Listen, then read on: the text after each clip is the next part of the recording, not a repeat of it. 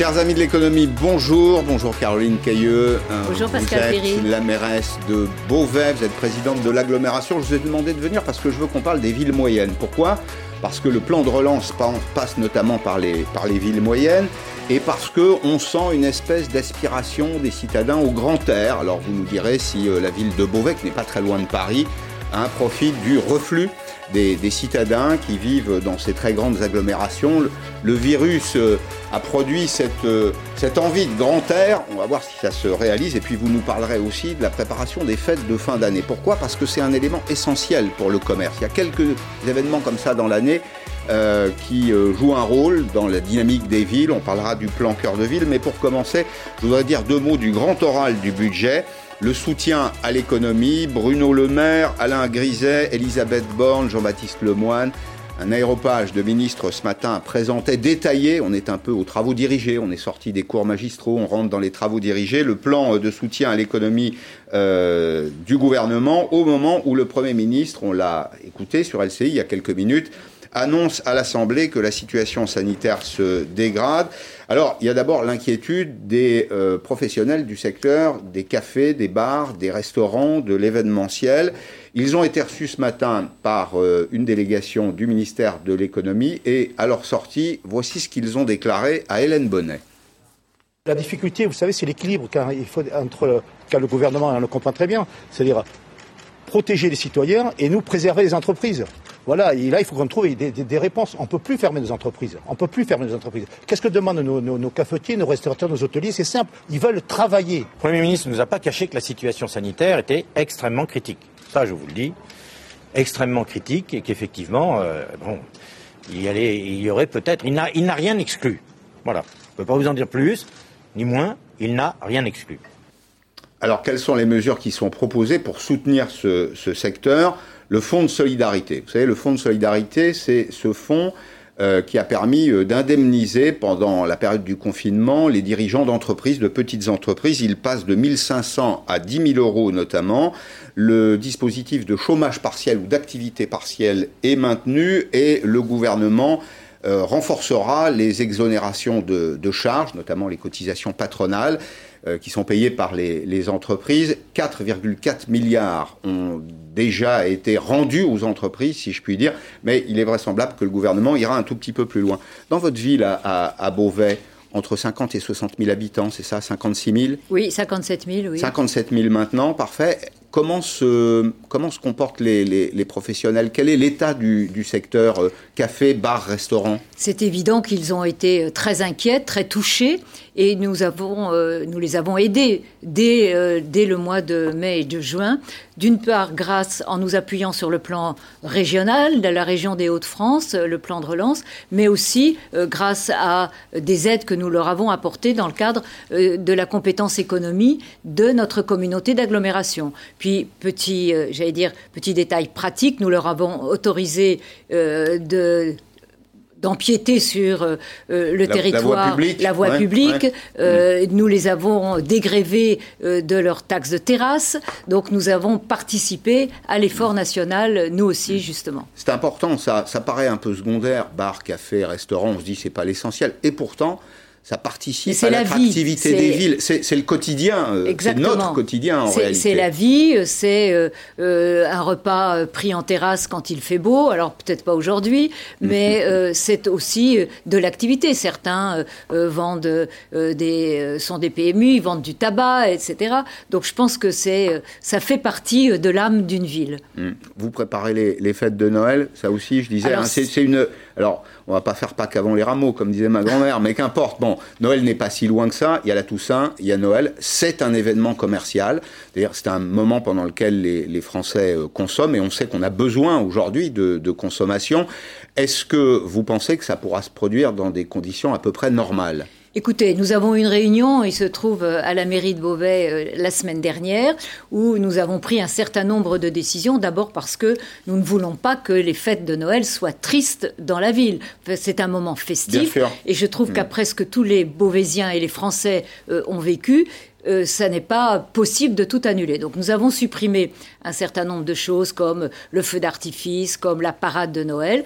Nous avons l'ambition de maintenir le marché de Noël en espaçant euh, les chalets et en permettant d'avoir euh, une féerie avec des sapins, avec des sapins de Noël que nous allons maintenir comme d'habitude. Comment se passe, c'est l'occasion de vérifier si le dialogue, le fameux dialogue préfet-maire, se passe bien?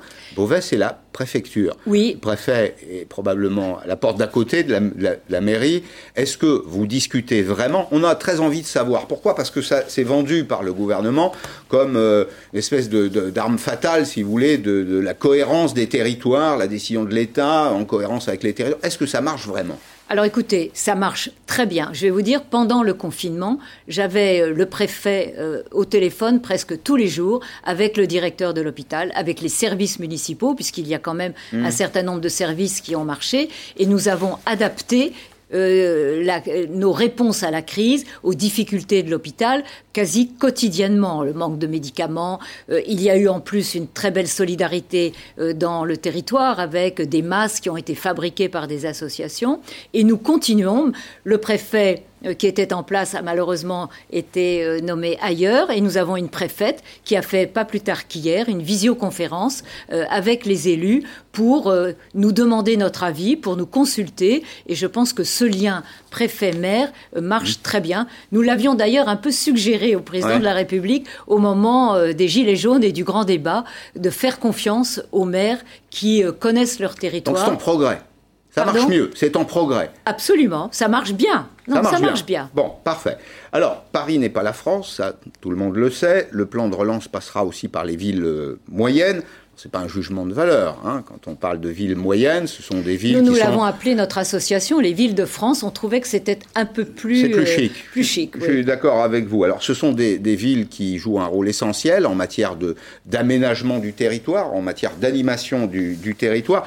Je me rapporte d'ailleurs à la à la une du journal Le Parisien, puisque euh, vous êtes vous êtes la mairesse de, la préfecture de Loire. Je vais vous faire une confidence. La mairesse, c'est la femme du maire. Donc vous êtes, je suis la maire. Alors, je suis un peu euh, je, vous avoue que oui, c'est compliqué, hein, parce que la féminisation, vous voyez, c'est devenu assez compliqué. On peut être amené de temps en temps à des indélicatesses, je vous prie de m'en excuser. Madame la maire de Beauvais, donc, article du Parisien euh, aujourd'hui, c'est la ruée vers l'Oise, voilà ce que nous dit le, journal. Alors pourquoi Il y a des raisons qui sont des raisons euh, objectives.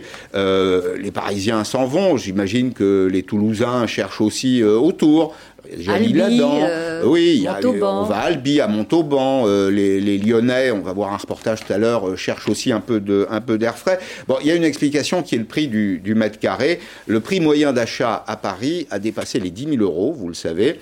Et c'est 2 000 euros le mètre carré dans le département de, l'Oise. Est-ce que, un peu de choses près, c'est une moyenne vraisemblablement, est-ce que le, bonheur est non pas dans le pré, mais dans les villes moyennes, Caroline Cailleux? Je pense que les villes moyennes sont des villes à taille humaine, euh, des villes euh, au milieu de la campagne, souvent, et qui ont des services dignes, je dirais, d'une métropole, avec euh, des écoles, une offre culturelle importante. À Beauvais, il y a un théâtre avec la belle scène nationale, une offre sportive avec de nombreuses associations. Vous qui aimez le foot, hmm. malheureusement, nous sommes, nous n'avons pas le, le, stade que nous avions le standing que vous souhaiteriez. mais nous sommes en train de remonter. Nous avons une équipe de rugby qui est très performante. Donc on vit dans ces territoires. On vit dans ces territoires.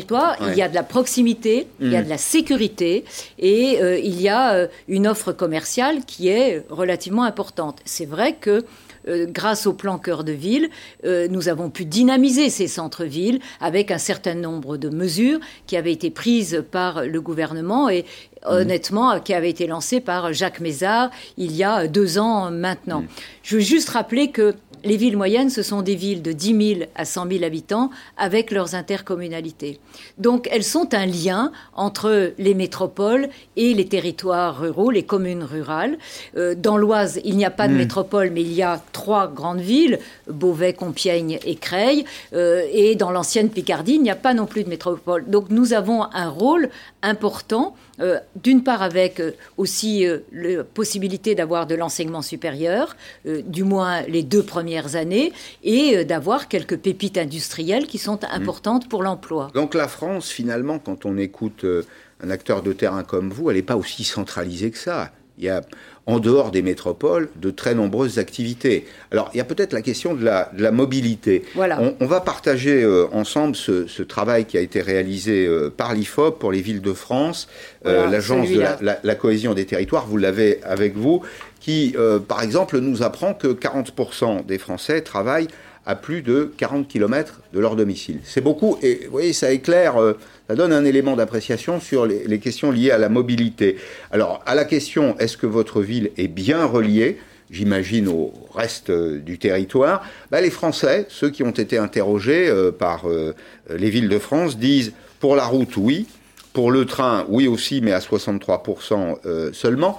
Est-ce que ça, c'est la question, une question essentielle pour vous? Je vis à Beauvais, je bosse à Paris, je travaille à Paris. Est-ce que c'est possible?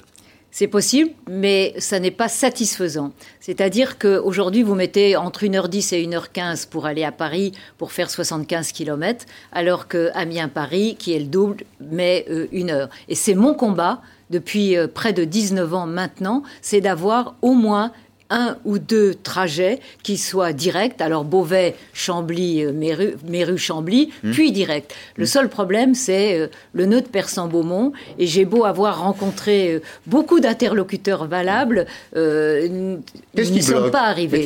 Les trains d'Île-de-France passent à ce nœud de Persan-Beaumont, et donc ça n'avance pas. Il faut s'arrêter. Mais aujourd'hui, je crois qu'on est lancé sur une pente plutôt favorable, puisque c'est la région, vous savez, qui pilote euh, ces lignes et que dans le cadre de la libération à la concurrence, euh, il y a des possibilités. Et je sais que j'entretiens maintenant un dialogue avec Xavier Bertrand sur le sujet pour améliorer et euh, rendre plus rapide l'accession à Paris. Mais c'est ça la question centrale du développement de ces C'est ce que nous disent les entreprises d'ailleurs. C'est la question de la mobilité. J'imagine qu'un entrepreneur qui vient vous voir à Beauvais veut savoir s'il y a un aéroport, on dira oui tout à l'heure, veut savoir s'il y a des trains pour aller à Paris, simplement pour rencontrer ses, clients. C'est cet, aspect probablement qui est un peu décisif quand on se compare avec nos voisins. Vous savez, en Angleterre, il y a de grandes agglomérations. En Allemagne, c'est un pays très décentralisé. Il y a aussi de grands centres industriels. Moi, j'ai toujours été frappé en Allemagne par l'efficacité du transport public rendu parfois par des entreprises privées, c'est une mission de service public qui peut être rendue par des entreprises privées, l'efficacité qui a permis de déconcentrer ce pays, d'éviter au fond la rigidité, ce dont nous souffrons. Mais je, crois que justement, cette envie de ville moyenne qu'ont les Français aujourd'hui, c'est en réaction à la centralisation avec les métropoles, avec ces grandes régions et avec le tout TGV qui a quand même commander finalement mmh. l'aménagement du territoire pendant un certain nombre d'années. Mais je reviens à votre problème de train parce que ça c'est un, vrai problème pratique. Il y a, où sont les obstacles? Qu'est-ce qui manque là? Exactement Parce que on s'aperçoit qu'on a quand même tous les atouts. La modernisation de ce nœud ferroviaire de Persan-Beaumont. il faut mettre de l'argent sur la table. Il faut mettre de l'argent sur la table et euh, je sais qu'Elisabeth Borne euh, est concernée par le problème, que ces euh, trajets-là la préoccupent. Nous l'avons rencontrée et donc elle va mettre de l'argent sur ces nœuds ferroviaires. J'ose espérer que les choses vont s'améliorer. Parce que ce que vous nous racontez, c'est le quotidien des maires de toutes les villes moyennes. C'est le lien avec le cœur, c'est la relation entre le centre et la périphérie. il n'empêche que dans la période que nous venons de traverser, le confinement a sans doute été un accélérateur. Il y a cette aspiration au grand air. Et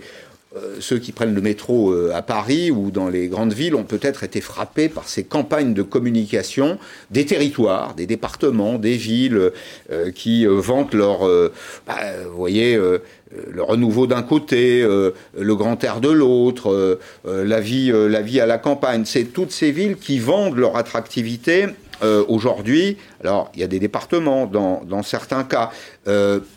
Comment vous, vous vous situez?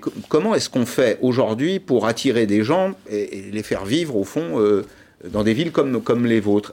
D'abord, est-ce qu'il y a un mouvement? Oui, nous avons, dans les quatre dernières années, gagné 1800 habitants. C'est beaucoup, très ça? Oui, c'est important. Et d'où venait-il ils venaient euh, aussi bien du Nord que de l'île de France. Euh, et ils, ont adopté Beauvais, je pense, à cause de la qualité des services publics, à cause de l'offre euh, de culture et de sport, et parce que c'est une ville à taille humaine, encore une fois. Qu'il y a un grand plan d'eau, qu'il y a des, bois et de la verdure à proximité. Et je pense que c'est peut-être facile pour des familles d'élever des enfants dans un cadre choisi et des seniors aussi reviennent beaucoup dans, leur ville. Ont un, ont un déficit d'image selon vous Mais elles ont eu un déficit. La, culture métropolitaine l'a emporté pendant, vous savez, très longtemps. Quand, quand, nous avons obtenu le label Ville d'art et d'histoire, que nous avons monté un festival pianoscope avec Brigitte Engerer, malheureusement euh, partie aujourd'hui, euh, eh bien, les gens nous ont dit, mais on n'a plus besoin d'aller à Paris. Hmm. Et ça, je pense que c'est une fierté de pouvoir le rapporter dans la limite du raisonnable et euh, des finances euh, municipales, euh, une qualité de vie qui ne soit pas simplement métro, boulot, dodo, mais il n'y a mhm. plus de métro dans nos villes. Bon, alors 23% des habitants des grandes villes veulent aujourd'hui déménager, je ne, sais pas où ils se rendront, mais quand on observe le détail, on s'aperçoit que 50% veulent aller vivre dans une ville moyenne. Je vais vous proposer deux illustrations à Chartres et à Lausanne. Alors, c'est pas le Lausanne suisse, c'est le Lausanne français qui est à 25 km de Lyon avec ce reportage de Charles Divot.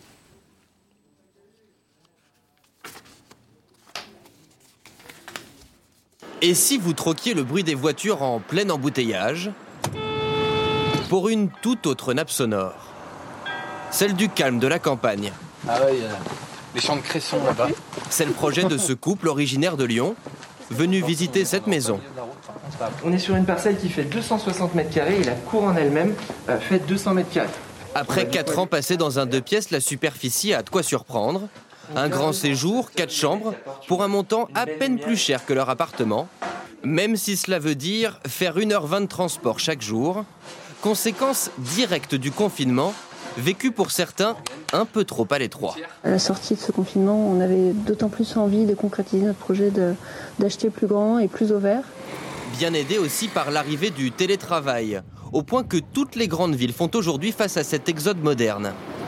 À 80 km de Paris, Chartres en est l'exemple parfait. Dans cette agence immobilière, les statistiques parlent d'elles-mêmes. On a fait près de 75 ventes euh, depuis le mois de mai et euh, à 20% des, gens de la première couronne. C'est-à-dire Paris et sa proche banlieue. Comment expliquer un tel phénomène? En fait, ils se disent mais pourquoi je ne l'ai pas fait avant? Euh, puisque en effet, ils ont la possibilité de composer euh, et de conserver leur travail et peuvent surtout se payer pour euh, moins cher bah, une maison ou un appartement qu'ils n'auraient pas espéré avoir dans la région parisienne. Le tout à moins d'une heure de Paris en transport. C'est justement ce qui a motivé ce couple avec aussi l'opportunité d'avoir un jardin très loin de leur quotidien. Le bruit, tout ça, ça c'est tout le temps trop de stress. Sentiment partagé par de plus en plus de franciliens, au risque de faire de Chartres le 21e arrondissement de Paris. Bien, les Français, précisément, considèrent majoritairement, je me rapporte toujours à cette, euh, cette étude de l'Agence pour la cohésion des territoires, qu'il est préférable de vivre dans une ville moyenne. Je vous avoue que j'ai abordé la période du confinement avec une certaine réserve sur le, le reflux des, des franciliens, pas seulement, hein, imaginez les grandes villes de façon générale vers des, des zones plus euh, aérées, mais il semble, je me suis trompé, vraisemblablement, il semble que ce mouvement est véritablement euh, engagé.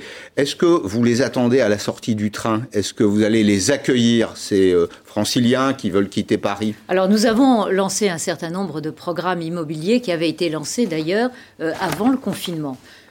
Très franchement, je pense, je m'inquiétais de la pérennité de ces programmes, et finalement, ça se passe très bien. Donc mhm. ça veut dire que ça n'est pas euh, simplement un effet d'aubaine. Je pense que c'est mûrement réfléchi aujourd'hui, que le confinement a été sans doute un accélérateur euh, de cette envie de verdure, et euh, les Français se sont rendus compte que tout près de chez eux, il y avait, j'allais dire, des programmes de rénovation urbaine, des mhm. programmes de verdissement, et un certain nombre euh, de programmes aussi, d'économie d'énergie. Alors c'est bien, dans, tout ça c'est formidable parce que... Et il faut de la formation aussi pour avoir l'emploi justement. Très bien, ça rend la vie un peu plus agréable, c'est parfait, mais il faut aussi de, de l'emploi, il faut du, du, travail, et que, que nous dit le, le sondage, euh, l'étude de l'Agence de la cohésion, c'est que 35% des personnes interrogées disent que c'est difficile difficile de trouver un emploi dans ces, dans ces villes. il faudrait qu'il y ait tout à la fois des concentrations de l'habitat et aussi des concentrations du tissu économique. Pourtant, Beauvais, bah, d'abord, il y a un aéroport, il y a un pôle aéronautique, il y a des entreprises de haute technologie. vous, êtes, vous, êtes, au cœur d'un territoire qui est très agricole, dans lequel on fait beaucoup d'ingénierie agricole. A priori, on se dit, il ne devrait pas manquer d'emplois. Alors, nous manquons en fait d'emplois, d'offres de, formation adaptées aux emplois. Et grâce au programme Cœur de Ville, nous allons pouvoir avoir des programmes mis en place par le CNAM qui vont s'adapter euh, particulièrement au, développement de nos entreprises. Je pense euh, à Atco, l'ancien euh, Massey Ferguson, eh bien, qui produit des tracteurs, des, batteuses, voilà, qui travaille. Nous avons la chance d'avoir l'école d'ingénieurs La Salle Beauvais qui forme à l'agro euh, agro-business, agro-industrie. Et justement, ils ont lancé hein. ensemble. Agro-industrie. Non, non, je pense que euh, industrie, les villes moyennes ont été des bassins industriels. Mm. Et justement, aujourd'hui. Je, pensais à l'agro-industrie. C'est un ah mot qui fâche aujourd'hui dans le débat. Oui, ça c'est un autre débat. Euh, par contre, pour revenir euh, aux formations, par exemple, ils ont monté avec euh, l'école d'ingénieurs une chaire d'agromachinisme. Et ils nous disent que souvent, ils ont des offres d'emploi qu'ils n'arrivent pas à couvrir dans le bassin d'emploi. Mais alors ça, c'est un mystère. Ça, c'est un vrai mystère. Parce non, parce que les offres d'emploi ont évolué et que quand vous avez les IUT, les BTS fonctionnent assez bien, mais quand à la faculté vous faites langue étrangère appliquée, ça n'est pas forcément euh, synonyme d'emploi sur le territoire. Mm. Et donc le CNAM va nous apporter des réponses en montant euh, des formations euh, spécifiques. Mais attendez, vous êtes en train de dire que, que ça marche finalement vous arrivez à discuter avec le préfet, vous allez décentraliser les formations, euh, vous allez sédentariser les, entreprises. Le tableau très noir qu'on nous présente, finalement, correspond pas à la réalité que vous vivez. Mais je crois que les élus se donnent tous euh, beaucoup de mal, que le programme Cœur de Ville qui a été mis en place correspond à ces attentes et a créé une dynamique autour des villes moyennes euh, différemment de toutes ces ce qui était fait pour les métropoles. Et donc, sur le plan de relance, on veut absolument euh, prendre notre part et on espère que les programmes seront territorialisés, c'est-à-dire de nouveau en discussion avec le préfet. Alors, les ressources des communes, c'est un sujet sérieux. Pour être une, une commune vivante, euh, dynamique, accueillante, il faut quelques moyens. Alors, vous savez que la baisse des impôts de production est prévue pour l'an prochain. Au passage, je pense que c'est un peu tard. D'ailleurs, il aurait été préférable d'élargir les exonérations immédiates, parce que les entreprises aujourd'hui, peut-être que vous le, vous le constatez vous-même, elles ont besoin de cash. Elles ont des problèmes de trésorerie. Mais il y a cette baisse des impôts de production. On ne va pas... Euh, pas le regretter, c'est plutôt une bonne nouvelle, hein, euh, qui euh, va aussi affecter les finances des communes et des intercommunalités. Alors la taxe sur le, la taxe foncière sur le bâti, ça concerne beaucoup le secteur de l'industrie, ça. Ce sera moins 1,75 milliards d'euros de recettes pour euh, l'État et donc pour les communes, puisque c'était fléché vers les communes, et la contribution foncière des entreprises, moins 1, 1 milliard et demi, on va dire, à peu de choses près. Alors Jacqueline Gouraud, elle, qui est la ministre des, Territoires, de la cohésion des territoires, dit que les engagements du gouvernement seront tenus et que ce gouvernement garantit des ressources stables depuis quatre budgets. Là, on va rentrer un peu dans la politique. Euh, est-ce que vous aurez les moyens de vos ambitions et est-ce que l'effort de l'État pour compenser cette perte de recettes est suffisant pour vous? Alors, je pense qu'en effet, euh, à crise exceptionnelle, il faut des solutions hum. exceptionnelles.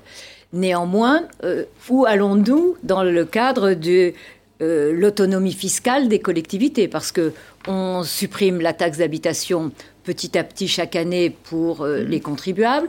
Maintenant, euh, on va nous supprimer euh, les impôts de production sur les bâtiments industriels pour les, communes. Donc c'est là où... c'est une bonne idée, non? Je ne peux pas vous dire que c'est une mauvaise idée. Non, mais c'est plutôt une bonne idée. C'est une, bonne idée. Vous avez défendu. Bien sûr, mais euh, j'allais dire, il faut aider les entreprises aujourd'hui, coûte que coûte, mm. parce qu'il faut aider l'emploi euh, par, définition même. Mais euh, ce qui est dommage, c'est que c'est un problème d'autonomie fiscale pour les collectivités. Mm. Et la libre administration des entreprises, des communes commence à être un peu écorné.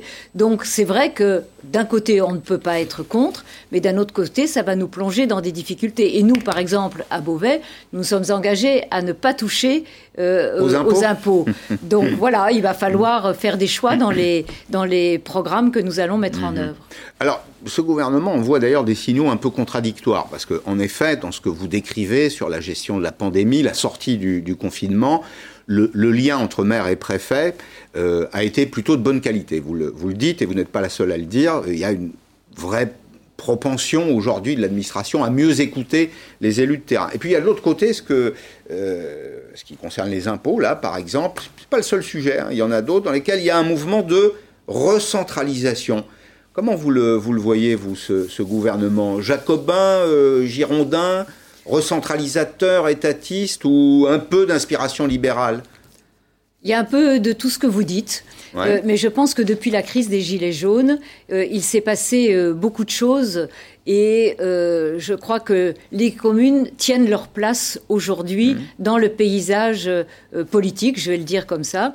Qu'avec Édouard Philippe, nous avons toujours eu un dialogue extrêmement constructif pendant la crise et, pendant la crise des Gilets jaunes et pendant le confinement. Euh, les ministres nous ont tous consultés régulièrement. Moi, j'ai eu en visioconférence, j'allais dire, même le président de la République a, a rencontré par visio les présidents d'associations d'élus donc c'est vrai qu'on a l'impression que euh, le lien euh, a été euh, retissé. Maintenant, sur les décisions qui sont prises, ah oui, c'est là qu'on juge. On est un peu en. C'est l'exécution. Oui, et puis surtout la, compensation. Est-ce qu'il y aura une dynamique dans la compensation? Parce que c'est pas évident. Vous supprimez une année une taxe d'habitation, mais si vous avez finalement plus de logements l'année d'après, est-ce que on en tiendra compte? Donc voilà. C'est pas garanti ça. J'ai bien compris que ce n'était pas garanti. Donc c'est ce qui nous inquiète, nous mm. les élus. Donc oui, il y a des, bonnes mesures, mais comme dans, dans toute chose. Vous, vous constatez comme moi que tout le monde réclame de l'argent dans le pays. Est-ce qu'on ne peut pas faire mieux avec autant? Hier, je, je, recevais à votre place Guillaume Poitrinal. On a parlé de la simplification. Nombreux rapports qui ont été rendus euh, sur la simplification en France, des recommandations qui ont été faites au gouvernement. Et on voit que entre la décision prise à Paris et l'exécution euh, dans les territoires, il y a souvent d'abord beaucoup de temps, beaucoup de déperdition. On ne pourrait pas faire un peu mieux en simplifiant les choses. C'est ce qu'on a mis en place avec ce circuit court décisionnel maire-préfet, où finalement ce que nous avions demandé, c'est un cadre national et puis une adaptation territoriale. L'Oise a été quand même aux premières loges euh, de la crise sanitaire, puisque nous avons commencé dès le mois de février. Donc c'est vrai qu'on ne pouvait pas forcément nous adapter euh, à, aux mesures nationales qui étaient prises. Mais aujourd'hui, euh, là, par exemple, dans le cas concret mmh. d'hier, où il y a eu cette euh, visioconférence avec la préfète, nous ne sommes pas les plus frappés. Le Beauvaisis n'est pas le plus frappé par mmh. la seconde vague. Mais par solidarité avec euh, mes collègues, mmh. nous allons jouer la même carte. Mais ça nous permet de nous adapter et c'est ça qui est important. Je pense qu'on ne peut mmh. pas plaquer euh, une décision d'une manière universelle sur toutes les communes. Bien. Alors, il y a un dernier sujet sur lequel je voudrais vous, vous entendre. Est-ce que vous prenez encore l'avion? Pas depuis, pas depuis un moment. Pas depuis un moment. pourquoi je vous pose la question? Parce qu'il y a un aéroport très important à Beauvais, Beauvais-Tillet. Il est présenté comme l'aéroport low cost. C'est vrai que c'est une base de, C'est-à-dire que Ryanair est... Euh, voilà. Voilà. Alors, c'est 1000 emplois directs, c'est 5000 emplois induits et un employé sur deux habite dans l'agglomération de Beauvais. Donc, ce sont des salaires qui sont là qui servent à, l'économie euh, locale. Le, transport aérien fait partie des, des, secteurs les plus touchés par la crise. Vous en êtes où, vous? Moi, je suis inquiète. Je suis inquiète parce que, euh, évidemment, il y a beaucoup de familles qui dépendent de cet aéroport. Euh, la seule, je dirais, la seule chance, entre guillemets, que nous avons, c'est que euh, le conseil de surveillance, par la voix de son président, a, de la gestion hein, de l'aéroport, mhm. a négocié l'implantation d'une base, ce qui nous garantit finalement une pérennité de Ryanair qui euh, occupe 80% de, nos créneaux. Présenté comme le grand méchant loup. Oui, mais qui respecte, qui respecte le couvre-feu qui a été mis en place dès 2002. Et euh, nous, cette base respectera elle aussi le couvre-feu parce que notre volonté a toujours été euh, d'avoir un développement maîtrisé. Mhm. Nous avons aidé les riverains avec de l'isolation phonique et euh, nous avons mis en place des protections particulières. Mais c'est évident que faute euh, de transport, faute euh, de vols annoncés, qui sont souvent... Vous êtes à, quel niveau de trafic aujourd'hui? 20%. Ah oui au lieu de 4 millions de passagers, vous voyez. Et le problème aussi, c'est que finalement, les pays d'Europe que nous desservons, plus que la France, hein, euh, n'ont pas tous la même législation au même moment. Et donc, l'aéroport est souvent tributaire d'annulation trois jours avant euh, d'un vol parce que euh, la politique de ce pays a changé hmm. en matière sanitaire. Hmm. C'est un pôle économique essentiel pour vous? Ah, c'est un pôle économique capital, oui, ça hmm. je peux le dire. Je, je vous pose la question parce qu'il y a ce mouvement, la honte de voler aujourd'hui. Oui, mais écoutez, euh, vous savez, quand vous expliquez euh, aux élus qui sont peut-être euh, anti-trafic aérien, anti-pollution, d'abord, nous avons l'ambition d'être une plateforme écologique le plus rapidement possible. C'est possible Oui, c'est possible. Oui, c'est possible. Et franchement, c'est une des ambitions de notre territoire. D'abord, on a signé un contrat de transition écologique, mais les gestionnaires de l'aéroport veulent un aéroport propre. Euh, donc là-dessus, nous allons faire le maximum, mais aussi, euh, j'allais dire, bah, la protection des riverains a toujours été notre priorité. Mais quand vous dites à certains maires que finalement 40% euh, de leurs salariés travaillent à l'aéroport, forcément, ils changent un peu de. Ils changent d'avis. Et eh oui. Ils changent d'avis. Merci beaucoup. Merci Caroline Cailleux, maire de Beauvais, présidente de l'agglomération du, du, Grand Beauvais, d'être venue aujourd'hui dans Périscope. Dans un petit instant, Renan Lemoyle, c'est un ancien banquier et il vient de cofonder Épopée Gestion. Vous allez comprendre, c'est absolument essentiel. C'est une sorte d'accélérateur de croissance pour nos PME. Pourquoi euh, elles en ont besoin bah Parce que souvent elles sont trop petites, pas suffisamment capitalisées. Il faut fabriquer des ETI dans ce pays et on a quelqu'un qui est là pour nous expliquer comment faire. A tout de suite.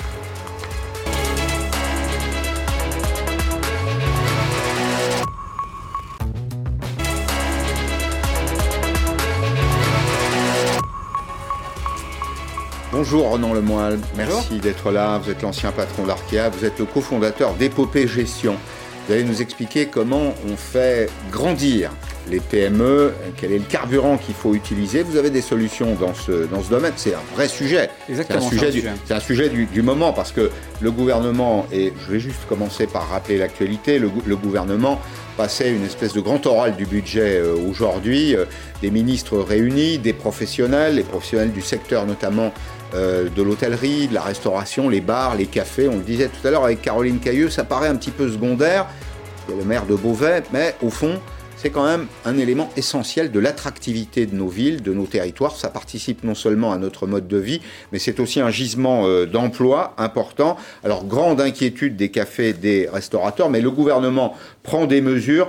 Alors, retenez euh, ces deux ou trois idées. Le fonds de solidarité est augmenté, euh, les mesures de chômage partiel sont poursuivies jusqu'à la fin de l'année, et c'est Bruno Le Maire qui s'en est expliqué.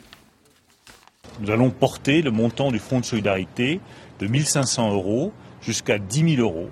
Nous allons également prolonger le dispositif de chômage partiel avec une indemnisation à 100% jusqu'au 31 décembre de cette année pour tous les hôtels, cafés, restaurants qui sont touchés par la crise. C'est une mesure exceptionnelle qui permet de préserver les emplois. Voilà, préserver les emplois, c'est le grand sujet du moment. Renan Lemoyle, vous avez été banquier pendant très longtemps, vous accompagnez aujourd'hui les, entreprises. Euh, vous avez cofondé Épopée Gestion. Qu'est-ce que c'est? Ben, C'est un fonds, un qui est là pour aider les, entreprises. Vous avez euh, élu, si je puis dire, un certain nombre de secteurs, le numérique, euh, le secteur des, industries et des services, les infrastructures, la logistique, la mobilité et le travail à distance, qui est un véritable sujet aujourd'hui.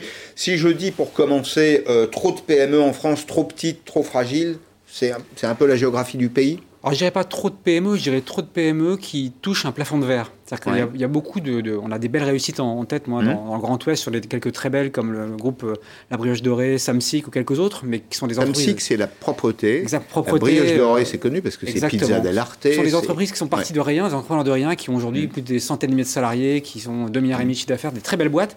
Mais à l'inverse, il y a beaucoup de PME qui, parce que d'une part, elles n'ont pas du capital, mais d'autre part, elles ne sont pas assez accompagnées, sur le domaine du marketing, du commercial, de l'export, bah, touchent un plafond de verre et ne grandissent pas davantage. Et or, pour aménager le territoire, il faut que les PME grandissent dans les territoires. Donc c'est ça qu'on veut faire, nous, accompagner les PME par du capital et par l'accompagnement. Il, manque donc tout à la fois des fonds propres, c'est le, grand sujet, euh, le, grand sujet aujourd'hui. Donc vous êtes là pour, apporter aussi, faire le lien hein, avec euh, l'établissement prêteur, pour apporter des, des fonds propres. Et vous dites en substance parfois il manque, fait, à dire, mais il manque des compétences. En fait, nous, on se définit comme une entreprise qui fait et du capital, mais qui apporte des compétences à l'entrepreneur. Souvent, l'entrepreneur, moi, j'ai eu cette chance, en étant directeur général du groupe Arcade, passer ma vie entre la Bretagne et Paris. Hmm. J'ai souvent vu des très bons entrepreneurs, excellents, qui échouaient, entre guillemets, qui n'arrivaient pas à aller plus vite que d'autres qui étaient basés dans les grandes métropoles, Paris, Lyon ou ailleurs, parce qu'il leur manquait parfois de compétences marketing, commerciales, de réseau, euh, d'aide à l'export. Et donc, c'est toute cette infrastructure qu'on veut apporter d'accélération, si on utilise un terme à la mode,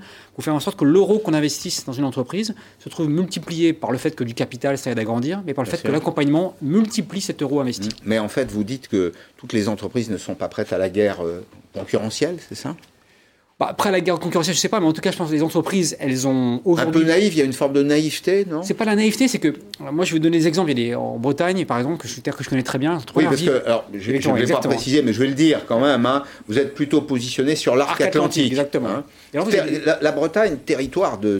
D'entrepreneurs, de d'entrepreneurs, d'innovateurs. Euh, exactement. Beaucoup d'entre eux aujourd'hui, ma génération notamment, on va dire les, mm.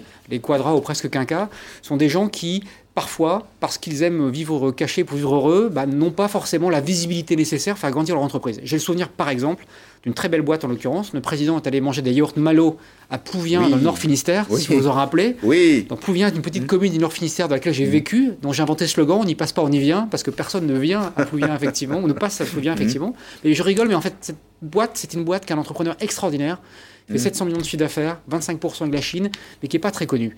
Et pourtant, c'est une boîte qui gagne à grandir encore. Et bien, des comme ça, il y en a plein. Et ce qu'on veut, nous, c'est accompagner ces entreprises par du capital et l'accompagnement qu'on peut mettre autour en termes d'accélération. Alors, les entreprises rencontrent des difficultés euh, aujourd'hui. Il y a cette étude de la CPME, la Confédération des petites et moyennes entreprises, sur les chiffres d'affaires du mois de juillet et du mois d'août. Alors, c'est une mm. photo très récente hein, qui dit, malgré tout, que 53%, euh, euh, si 53% des entreprises ont vu leur chiffre d'affaires baisser, pour 29%, il est stable, et pour 18%, il est, euh, il est en hausse. Il y a des situations très différentes entre ces entreprises. On n'est pas rentré dans le détail des, secteurs. On sait qu'il y en a qui sont un tout, petit peu plus exposés. Mais vous qui avez une vision un peu panoramique de la mm. situation, est-ce que vous diriez qu'en France, on a un niveau de résilience économique élevé face à la crise? Ça, je pense que c'est vrai. On a un type d'entrepreneuriat qui est résilient. Ça, je suis euh, intimement convaincu. Quand vous discutez avec un entrepreneur, sa caractéristique première, c'est qu'il voit toujours le verre à moitié plein et pas le verre à moitié vide. Donc ça, mm.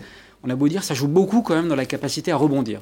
Puis deuxièmement, il y a aussi des entreprises qui ont plus ou moins vite pris des virages. Alors, la caricature, sans doute, c'est beaucoup de celles qui ont réussi à se digitaliser ou s'affranchir de la distribution par le réseau physique. Bah, elles ont bien sûr profité de la situation et certaines mhm. se sont protégées, on va dire, en étant capables de fonctionner indépendamment de l'accès à une distribution physique. Et on a vu des, entreprises avoir des chiffres d'affaires en croissance très très forte. Et puis d'autres se sont adaptés. Alors, les entrepreneurs qui sont adaptés, qui ont parfois même fait de cette crise entre guillemets, un avantage concurrentiel en adaptant leur mode de fonctionnement, en proposant de nouveaux services, étant finalement euh, ce qu'un entrepreneur est, c'est-à-dire adaptable, imaginatif, résilient. Mhm. Alors, euh, il y a des entreprises qui ont euh, effectivement connu des fortunes diverses, il y en a qui ont rencontré de, graves difficultés, notamment des difficultés de trésorerie, c'est le cas encore aujourd'hui. Comment vous jugez, vous, le plan du, gouvernement? Ma, grande crainte, c'est que cette formule, l'oxygène arrive après la mort du malade. Est-ce qu'il ne faut pas prendre des mesures immédiates? Qu'on voit qu'il y a quand même un décalage de plus en plus grand entre le, temps de la décision politique et puis le, temps du besoin économique Je pense deux choses. Je pense d'abord qu'il faut jamais oublier qu'on parle, euh, là on dit 100 milliards encore une fois, bon 100 milliards c'est beaucoup d'argent malgré tout, parce qu'on a vu beaucoup beaucoup de milliards couler jusqu'à présent, donc on s'en rend plus compte. Ça c'est le premier point. Pour autant, il faut aller vite effectivement, parce que le, le sujet c'est qu'il y a des entreprises qui passeraient très bien euh, on va dire, le cap en ce moment, hmm. si tout allait bien, et qui pourrait se retrouver à court de trésorerie alors même que l'exploitation va bien. Donc ça, ça peut être un, vrai sujet. Donc je hmm. pense qu'il y a, peut-être un équilibre à trouver entre l'argent qu'on va injecter tout de suite et celui qu'on mettra peut-être en 2021. Il y a peut-être une petite inversion des polarités. Avant que vous alliez plus loin dans votre explication, vous avez été banquier, toujours en contact avec la communauté bancaire. Le banquier, il a conscience de ça? Il a conscience que la, ligne de trésorerie la facilité de caisse, c'est central. Ouais, C'est central et je pense d'ailleurs, je ne le dis pas, je, je ne suis plus banquier, donc je peux le dire de, de manière totalement désintéressée. Les banquiers ont vraiment fait leur métier comme ils devaient le faire pendant la crise, bon, durant la crise, la première vague de la crise qu'on a traversée. Il y a vraiment eu une mobilisation de l'ensemble des acteurs, de sorte qu'effectivement la trésorerie, ce qui est le nerf de la guerre, hein, pour Ouais. euh, qu'une entreprise survive, soit présente. Les PGE, on en a beaucoup parlé, l'accompagnement de proximité, la relation entre le conseiller et euh, son client. Je crois vraiment que si on, on doit pouvoir saluer quelque chose, c'est que le système bancaire, le gouvernement, est Ouais. l'Union européenne, ont bien fonctionné Mm. pour faire en sorte que dans la première vague, il n'y ait pas l'entreprise qui tombe alors même qu'elle aurait survécu autrement. Maintenant, ce qui compte effectivement, c'est de garder le respirateur bien branché, entre guillemets, et faire Ouais. en sorte que l'oxygène arrive. Mm. Et il y a peut-être un, je sais pas, un équilibre à trouver entre l'argent qui va être injecté maintenant et celui qui serait mis en 2021. Alors, on disait des, des PME en difficulté, mais aussi des, des PME qui sont parvenues, étonnamment parfois, à surmonter euh, la crise, notamment celles qui disposaient de réserves euh, financières euh, robustes.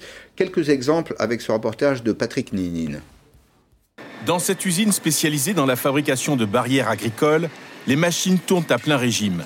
Comme partout en France, les 200 salariés ont été confinés, mais l'entreprise a profité de cette période pour développer son activité recherche et développement. On a pu, euh, grâce au télétravail, développer le concept de nouveaux produits, réinventer nos produits et on a optimisé aussi nos procédés de fabrication. Malgré une perte d'activité d'environ 20%, l'entreprise a peu recouru au chômage partiel et tous les emplois ont été sauvés. La force de cette entreprise familiale, sa solidité financière, 66 millions d'euros de chiffre d'affaires. Mais c'est aussi son indépendance vis-à-vis de la matière première. Nous avons pu redémarrer notre production, n'étant pas dépendants d'importation de produits, puisque nous fabriquons pratiquement la totalité de nos produits en interne. Ce jeune graphiste a été embauché car cette société a eu un surcroît de travail inattendu depuis le confinement.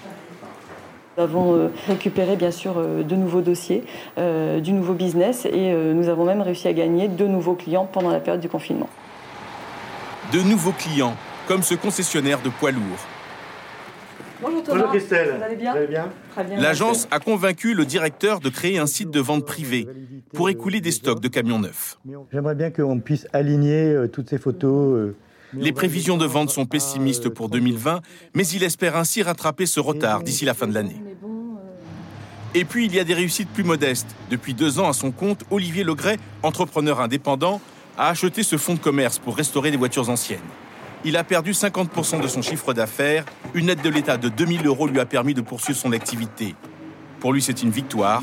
Il veut y croire. Si je suis pas trop mauvais, normalement ça devrait marcher. J'ai déjà mon réseau. Euh, Il y a une clientèle de collectionneurs dans les, dans les environs et j'ai très peu de concurrence. Ce sont autant d'entreprises qui ont passé la crise et ont su se réinventer. Finalement, Ronan Lemoyle, à l'inverse de ce qui était écrit en bas de l'écran, il n'y a pas de mystère. Oui, en fait, euh, bah, on voit bien que la solidité, c'est ce qui fait le nerf de la guerre. Mm. On découvre quelque chose d'intéressant d'ailleurs au passage, c'est que les fonds propres, c'est sans doute une denrée hyper intéressante, hyper importante. Le capital disponible et donc la trésorerie disponible, c'est hyper important. Et je crois que c'est un plébiscite quelque part pour faire en sorte de renforcer également les fonds propres des entreprises dans les années qui Et, et là, les mesures prises vont dans le bon sens? Pour moi, elles vont dans le bon sens. Alors, je pense d'ailleurs qu'il ne faut pas se tromper. Je pense qu'on parle de plan de relance. Effectivement, dans moi, dans le plan de relance, ce que j'imagine, c'est bien entendu bah, de faire en sorte que les entreprises, entre guillemets, passent le cap de cette crise qu'on traverse en ce moment, mais plus encore qu'à l'avenir, on aille au-delà du financement en fonds propres qu'on faisait jusqu'à présent dans les entreprises, créer des champions demain. Je crois que mal- malheureusement, on traverse une crise qui doit aussi être signe d'opportunité. On a l'opportunité de faire deux choses intéressantes aujourd'hui. Densifier le tissu de PME en injectant Mhm. davantage de fonds propres, décentraliser davantage, déconcentrer le pays pour redonner un peu plus de vivacité au territoire, aux villages, aux villes qu'on évoquait tout à l'heure, et faire en sorte qu'ils grandissent et qu'on y soit heureux. Mais il y a beaucoup d'entreprises qui ne sont pas encore au stade de la relance, qui en sont encore à la sauvegarde. C'est vrai, certaines sont au stade de la sauvegarde, ça c'est vrai. Alors il ne faudra pas confondre d'ailleurs, malheureusement, celles qui de toute façon n'auraient pas passé le cap, et donc ça, c'est, elles disparaîtront. Et puis les autres, il faudra faire en sorte de les tenir à bout de bras, c'est ce qu'on évoquait tout à l'heure, tenir, passer l'année 2020 pour entamer 2021. Et là ensuite, je pense qu'il sera le temps, il sera déjà temps, on est déjà dans cette phase, de regarder comment, de cette crise, on peut faire un avantage, comment on peut créer des champions, encore une fois en région, on en a besoin beaucoup. Vous travaillez aujourd'hui avec les établissements bancaires, les, les assurances, vous allez chercher de l'argent pour l'apporter euh, dans les, dans les entreprises. Est-ce que l'écho que vous recevez est favorable? Je pense que les assureurs, les banquiers, ceux qui financent finalement l'économie par du crédit ou par des fonds propres parfois, ont compris depuis bien longtemps et encore plus maintenant que ce qui est important pour elles, c'est d'accompagner l'économie réelle, c'est un premier point, et deuxièmement d'accompagner ceux et celles qui font vivre le pays, c'est-à-dire les entrepreneurs, entrepreneuses de PME. Ça, elles l'ont compris. Donc des projets comme le nôtre, quelque part, qui visent à injecter du capital dans les entreprises dans le Grand Ouest aujourd'hui, demain ailleurs, c'est les projets qui ont un écho très favorable. En plus, on fait en sorte, parce qu'on a créé un fonds de dotation, de, venir en aide aux petits commerces de proximité. Vous l'évoquiez tout à l'heure. Il faut aussi des bars, il faut des euh, boulangeries, il faut des pâtissiers pour que ça vive. Et donc, nous, c'est pas nos métiers de financer. Par contre, avec l'argent des investisseurs qui vont venir chez nous, on apportera une partie des frais de gestion pour financer ce commerce de proximité. Et ça, aujourd'hui, c'est un écho très favorable. Donc, c'est toute taille. Voilà, exactement. Vous avez toute la gamme. Exactement. Mais je veux voir, moi, je veux voir la note positive dans ce qu'on traverse en ce moment. je crois que beaucoup d'investisseurs institutionnels la voient également, cette note positive. Mmh. C'est une sorte de révolution on est contraint à changer de modèle. On l'aurait peut-être pas fait naturellement. Et puis on voit qu'avec la contrainte, de temps en temps, on peut y arriver. Euh, on peut y arriver. Il y a une espèce d'obligation. Le choc peut être euh, peut-être utile. Alors, euh, la, banque, la banque publique d'investissement et l'institut Rexecode ont mené une, une enquête sur la croissance des PME précisément. Quels sont les freins aujourd'hui? Vous allez voir que les freins, ils ont évolué. C'est une espèce d'écho à ce que vous m'avez dit. Alors, c'était d'abord des difficultés de recrutement. Oui, c'est ce qui, au troisième trimestre 2019, donc on se rapporte à une période qui n'est pas si lointaine que ça, l'essentiel des problèmes, c'était les difficultés de recrutement. Ça l'est moins aujourd'hui. C'est désormais le niveau de la demande qui euh, représente un, frein hein, au développement de ces, entreprises.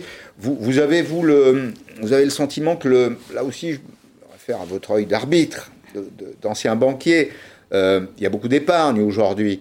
Il manque pas grand-chose finalement pour que ce carburant soit utile à la relance là. je pense qu'il manque pas grand. Effectivement, si, si, on vraiment le plan est mis en œuvre comme il doit l'être, c'est-à-dire effectivement cette volonté d'injecter du capital vraiment de manière forte dans les petites entreprises, je pense qu'on fera des moyennes entreprises et des grandes entreprises. On les fera là, elles doivent être dans les territoires. On fera plusieurs choses à la fois. On fera de l'aménagement du territoire. On fera mm. de l'économique en faisant des entreprises rentables. On fera également quelque part de l'écologique, puisque les gens travailleront plus près de là où ils vivent. Donc c'est aussi de mm. l'écologie. Donc si on fait vraiment tout ça, je pense qu'on peut réussir à mettre quelque chose en marche qui, mm. à long terme, sera porteur de sens. Il faudra pas repenser un peu la fiscalité de la transmission de l'outil de production qui est encore assez dissuasive en France. Je pense que la fiscalité, ça fait toujours partie des sujets, mais j'ai presque envie de vous dire, au risque d'être un peu provoque, je pense que c'est plus important de faire émerger des champions en région que d'avancer sur la fiscalité. Non pas que la fiscalité soit pas un sujet, je pense que c'est important. Mmh. Par contre, ce qu'on n'a jamais réussi à faire en France, par rapport notamment à l'Allemagne, on l'évoque toujours comme un sujet entre guillemets tarte à la crème, c'est qu'on n'a jamais réussi à faire en sorte que des entreprises en région puissent vraiment grandir là où elles sont. Or, c'est un enjeu et pas qu'un enjeu économique. Si on réussit ça, le reste en découlera naturellement. Ben voilà, c'était un périscope consacré au nouveau monde, le monde qui est en train de s'écrire tout à l'heure avec Caroline Cailleux, les villes moyennes, hein, un phénomène de déconcentration, et avec vous des initiatives pour accompagner en capital et en compétences les entreprises de France qui sont là, très résilientes, qui, euh, qui résistent. Et on parle de notre vie quotidienne. Exactement. On parle euh, de la création de richesses et on parle des, emplois. Merci d'être venu aujourd'hui dans Periscope, prenons le moelle. Merci de nous avoir suivis. Arlette Chabot dans une seconde. À demain, 16h sur LCI.